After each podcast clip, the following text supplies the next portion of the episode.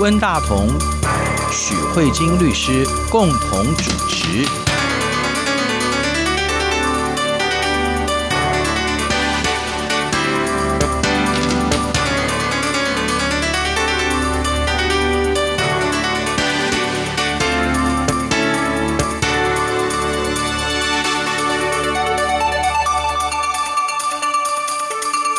这里是中央广播电台两岸法律信箱，我是温大同。听众朋友，大家好，我是许慧晶许律师。最近香港从六月份以来哈，到现在八月哈，民众因为反对逃犯移送条例的运动哈，从六月份一直到现在持续不断的哈，就是说在六月份当然有两次就是超过百万人的大游行哈，也是震撼了全世界。到六月之后呢，更加的引人注意的就是，几乎每个星期、每个周末啊，都会有在这里或者在那里的一些。像是包围中联办，或者到元朗，或者上环啊，或者到中西环这些各式各样不同的这种示威游行活动，香港的民众基本上是抱持着和平、非暴力的运动在活动嘛，哈，那他们的诉求都提出来了，像五点诉求都提出了非常明确。可是我们可以看到。有时候就会产生一些比较激烈的警民冲突哈，像在七月二十八号的集会当中，就有非常大的冲突哈，警察拘捕了四十九个人，当中四十四个人被控以暴动罪哈，网民前往葵涌警署声援被捕人士的时候，再一次演变成警民冲突。我们可以看到，在这些冲突当中，警察用催泪弹、布袋弹，看起来好像也有那种。烟啊，类似毒气的那种东西，还会让人家眼泪什么的东西，听说是非常恐怖的一种东西。然后我们也看到很多镜头，像有一个女孩子被打的嘴巴都流血，那非常的。惨哈，然后还有前几个礼拜看到一个媒体比较受到瞩目，就是有一个光头的警察哈，那个拿着长枪瞄准民众哈，看起来蛮具有威胁性的这样的一种镜头哈，所以我我想在香港的这个抗争的过程当中，警察的暴力也是香港民众在抗争的过程当中相当重要的一个诉求哈。嗯，那今天许律师要就这个问题来跟我们介绍您的法律观点，对不对？嗯，因为我们在看香港反送中的这个。这个游行啊，我们常常可以看到很多镜头，就是属于警民激烈冲突，然后尤其可能是警察有用棍棒殴打民众。然后其中我以前还看过一个镜头，是一个民众被警察抓了，结果警察用双手去抠他的眼珠子，想要把他抠下来。天哪！就是会有一些各式各样。不当的情况，嗯嗯、那也有看到有那种大批的警力拿着盾牌，然后不断的向民众逼近。嗯哼，对，那可能这些警察都是有荷枪实弹的。对，那最近这一次的话，看到最近的新闻，就是刚才温大哥有提到这个光头署长拿着散弹枪对着民众。瞄准做瞄准的对，而且是做事已经要攻击瞄准的动作这样子。那其实像在这一类大型集会的抗争游行里面，其实除了诉求以外，其实我们最常真的就看到是警民的冲突。以台湾回到台湾也是，台湾在之前的这个太阳花学运里面，也常常有看到类似的状态。那在三一八的呃攻占国会的这个行动里面，看起来还好，可是到了三二三攻占行政院的部分，因为可能民众有一些比较过激的行为，那所以呢，就引发了警察也有一些比较大的反弹的这个状态。所以呢，虽然呃民众有诉求，可是双方的警民的那个冲突是非常的激烈的。那这里面就有产生出，就是警察有下令要。强制驱离，嗯，那强制驱离，民众并不是说你要强制驱离就会强制驱离，因为民众会觉得他的诉求还没被达到，我为什么要驱离？所以强制驱离这四个字里面，这个强制里面，我们可以想象，在背后可能就含有比较多的暴力，对，可能在里面，因为你必须要强制嘛。所以以台湾为例的话，在这个三二三攻占行政院以后，在这一件个运动结束以后。我们看到有很多被攻击的老师，然后或是立法委员，或是议员，然后还有学生，然后就群起对那时候的这个行政院院长江宜樺，然后还有这个警政署台北市警察的这个组长啊、分局啊，然后这些还有下令的总司令的这些很多人员参与其中的，全部都以杀人未遂的方式提起了刑事的自诉。那这个这个状况的话，这一集会这样讨论，是因为我们发现，在整个七月份里面，关于这一类的东西都渐渐有一些结果。在台湾这个三二三行政院占领的活动，那这事后不是这些人都提起了刑事自诉吗？以杀人未遂。那在七月十八号，台北地院的做出了第一审的判决。嗯，那呢，七月二十八号，我们有看到香港警察瞄准人民，所以我们可以看到，就是有一些事件已经发生完，台湾有做出一个结论。所以我想说，今天节目就用这样的一个方式做一种。对比吧，嗯，那回到台湾的三二三的这个行政院的部分啊，你觉得后来就是针对这个警察，法院判决是什么样？对，我是看到法院就是判决无罪嘛，哈，就是杀人未遂无罪。我想谈一下台湾的这个大型的示威抗议活动当中，警察所使用的东西跟香港所使用的东西其实不太一样。对对对，对，因为台湾基本上使用就是盾牌，还有棍棒，还有一个比较厉害就是用喷水。啊，用个消防车喷水，好，但是台湾基本上在示威游行活动当中，基本上没有人拿枪的，催泪瓦斯好像也没有，对，没有催泪瓦斯，对，对，大致上就是三个，辣椒弹好像也没有，对，也没有辣椒弹。可是你看，香港这一次的抗争当中，警察就会用比较多的热兵器，嗯。啊，比如说枪，然后用催泪瓦斯，催泪瓦斯，就是那那那些东西对人的。那个伤害性是比较大的。啊，这、嗯、这个我们可以首先先讲一下那个差异在哪里，其实是蛮大的，是差异蛮大的。那这样子我们就看，就是说以台湾在警察的武器好了，就是如果假设这是一个敌对状态的话，嗯、那警察这边手边有的武器就是水柱。棍棒，对，然后还有就是盾牌，对，然后另外警察还有一些防御的工具，可能就是蛇笼跟巨马，嗯，对，大概就是这样子。好，那在这样的情况之下，可能在强制驱离的时候，有的时候警察用这些呃武器，可能对民众有做攻击，嗯，可是最后法官判决出来的结果是说，做总司令的这个黄姓警员其实是无罪的。嗯，那法官怎么说呢？那我们先来看两边的说法，提起自诉的自诉人。他是说，因为这个总司令下令了强制驱离，然后又让这些警员带上这些警棍、盾牌来做强制驱离，那可想而知，这个总司令应该可以预想到，一定会有一些可能流血冲突的场面发生，可是他却没有制止。嗯。那有很多人被打得很很惨，对，所以他认为说，他其实在做的时候已经不是做强制驱离，而是想要打民众泄愤，嗯，所以他应该带有杀人未遂的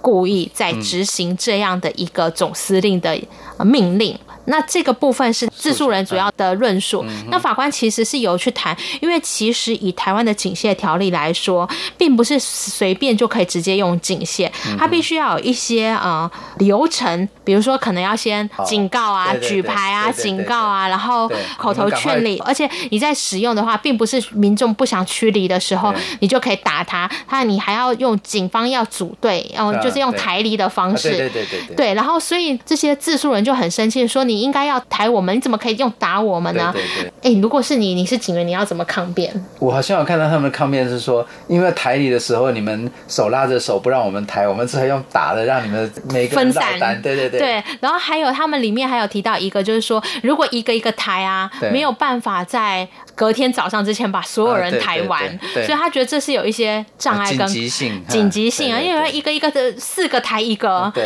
然后多少人，然后要抬多少，所以他就有。各式各样的一个这样的主张，那法院这边看到的时候是说，他也有主张，而且有些民众也不是说你要抬就很好，有时候也是有一些推挤，所以警察在一个防卫的情况不得已，有的时候要用一些比较积极性的攻击把他们打散这样子。所以法官说，你作为一个总司令，你已经都把这些事情都跟底下的员警讲了，说，哎，大家一定要先遵守哪些步骤，那应怎么样再怎么样。所以法官认为说，他已经做好所有一切方面的可能了，所以就认为他关于总司令这件事情他是无罪的。是，可是这个判决非常非常的有趣，就是你台湾的三二三这个判决里面，因为我处理的只有这个总司令的这个警察，不过我们法院呢也蛮有趣的，他很罕见的在他的判决书里面有特别论述台湾威权时代的脉络。嗯，为什么警察觉得打民众是一件理所当然的事情？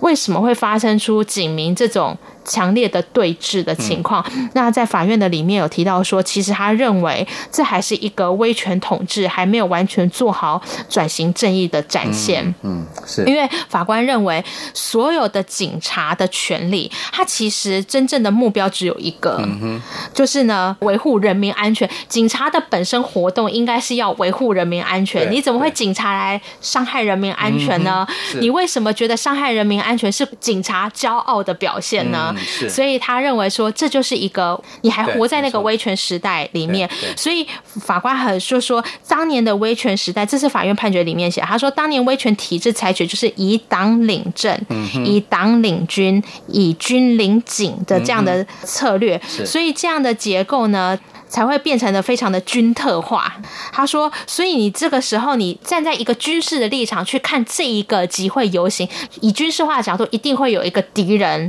跟一个我方。嗯、那你就是把民众当做是敌人，所以你想要运用兵力来求胜利。所以你对于这个社会这些抗争的人，嗯、或是所谓的不良分子，你就会认为说，这些老百姓都是来破坏社会治安的，嗯、都是我们的敌人，我们要消灭他，我们要。是。他说，这个是一个非常危险的一个。思想，那这样子就没有办法跟现在民主转型过后，警察是人民的保姆这样的一个状况，只有一个断层。所以法官认为说，这个是一个警察自己在行使职权的时候有一点错乱的显现。呃，因为我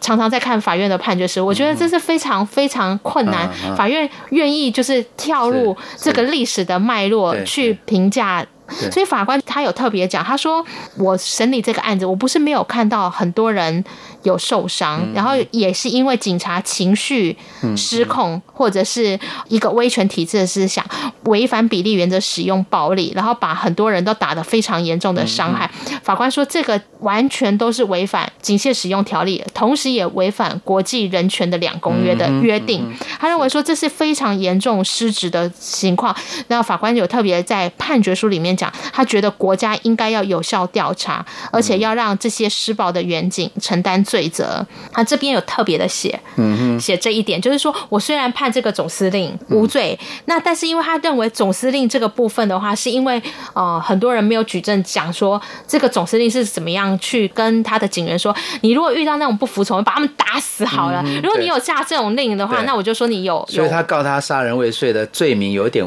会导致这个判决会造成无罪的。对对对对，然后他如果告别的，就有可能。或许还有可能，比如说业务过失伤害，可能就我觉得可能就有机会。对。可是法院在判决里面也强力的谴责，就是呃远景施暴的情况。对。对。那我觉得这个判决呃，其实因为是七月十八号出来，其实也蛮近的。所以其实这个判决一出来的时候，有很多社运团体是非常不满意的，他认为法官就是纵放这些呃权力高层滥用权。权利，但是呢，我我觉得持平来说啦，我觉得当然这里面我自己的个人是认为有诉讼策略的问题以外，但是我觉得这个法官已经非常难得在这个法院里面特别去论述就是警民之间的关联，然后也要特别去强调警察在使用警警械的时候一定要去特别的去考量它的必要性、衡平性，还有适当性，这个是台湾的状况。嗯，那我们现在说完台湾状况，那我们先消化一下台湾的状况好了。是。我们节目下半段，我们再回来看看香港。好，我们休息一下，马上回来。自寻道向前走，自柔人间道，水和山走了多少数不着。天不老，把握家乡永远的好。看尽几世青山，青山处处是一见风刀。怎么是走不尽长路？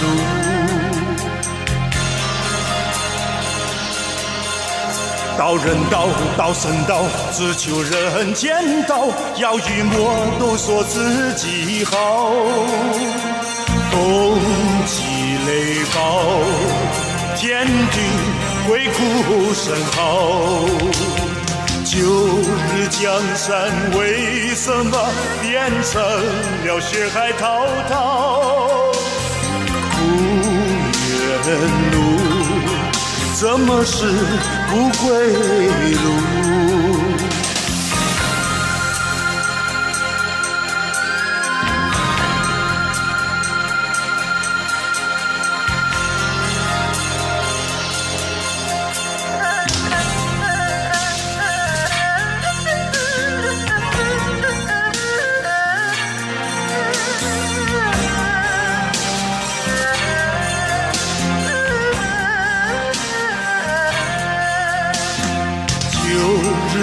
山为什么变成了血海滔滔？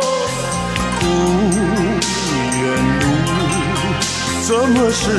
不归路？问人间，到底道在哪里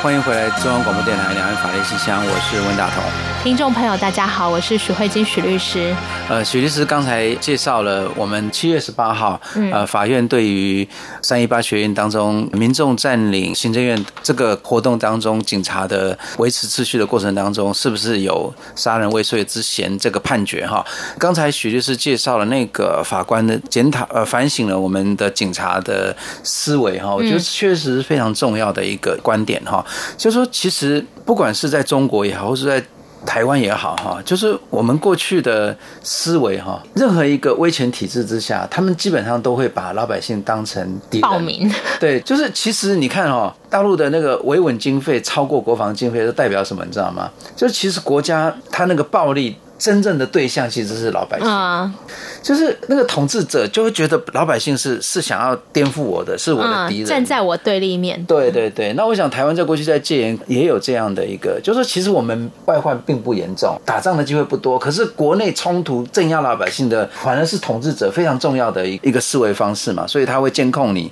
他会觉得你随时都要超出他的掌握之外，所以我要控制，做安全调查、监视你每一个人有什么社会信用品行，对对对，或者说你的档案什么的。啊，就是说，它基本上是一是用一种敌对的、控制的、不信任的方式。嗯、可是，当我们解除戒严之后，民我们变成一个民主社会之后，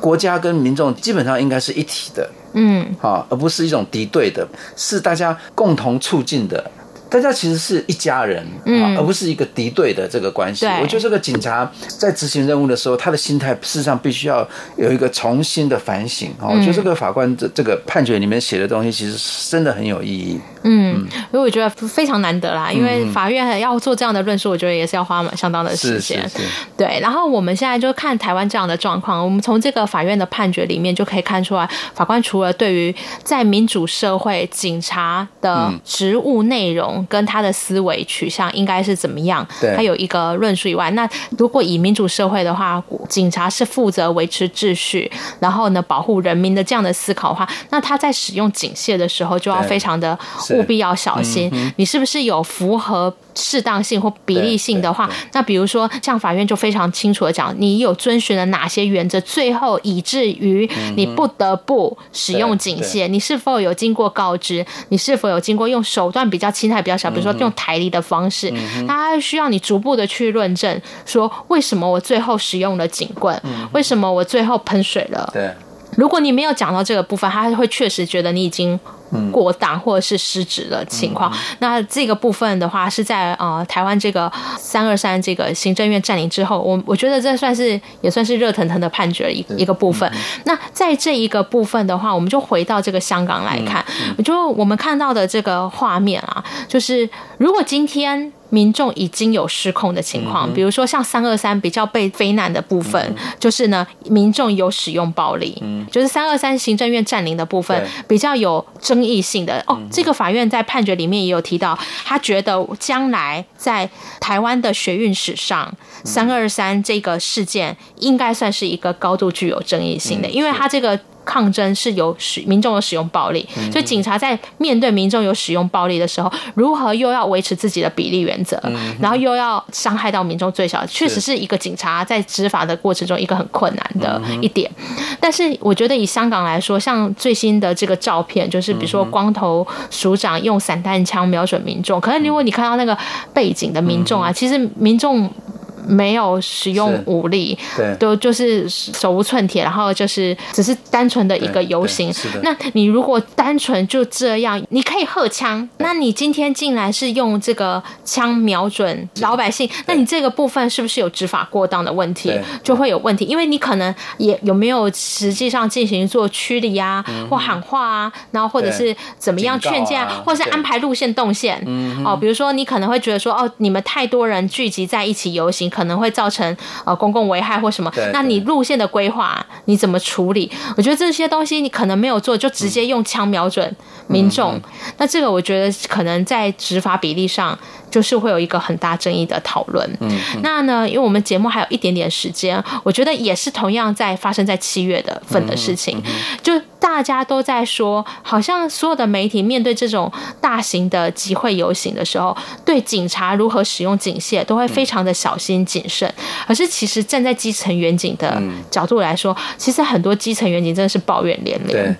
这时候，台湾在七月份也有一个非常大的新闻版面之一，就是一个台铁警员，嗯，好像就是要求民众补票吧，对，然后就民众把警察杀死了。对对对，他带着刀子，就是这个民众，当然他可能自己本身有他的一些情绪上的问题，他有一些挫折，嗯，他本来就带着刀子要到台北去，然后他这个。民众在火车上，因为他们车票可能呃买不到够，然后那个车长要求他补票，然后他有一些情绪性的反应，所以车长找了铁路警察去类似来处理。结果就没想到，就在没多久的状况之下，警察就被那个民众杀死了，嗯、对不对？就是一刀就把他杀死了，就是这个造成相当大的震撼。因为这个铁路警察其实他身上有配枪，嗯，对不对？然后他他变成徒手去面对一个拿着水果刀的民众，然后就在那个状况之下，在一个非常狭窄的车厢里面被人家杀死了。对，对，其实是蛮大的一个遗憾的哈。对啊，对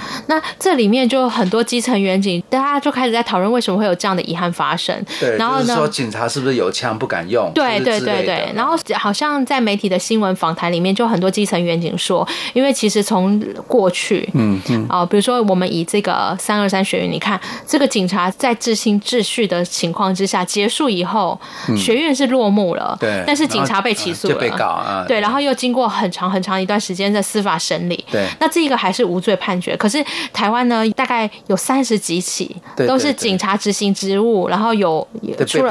被判有罪，要赔钱，对对。然后丢掉了公职等等。我觉得以基层员，因为每一个站在不同岗位的人，他们的立场会不一样。警察会觉得说，我那么认真的出生入死，假设真的有出生入死的话，然 后我这么认真在跑第一线好了，那结果我得到的是什么？没有长官的肯定，没有民众的肯定，却是告诉我说，你是一个烂警察，你应该要赔钱，你应该要坐牢，这样就打击基层。远警的势力，尤其是在这个杀警案之后。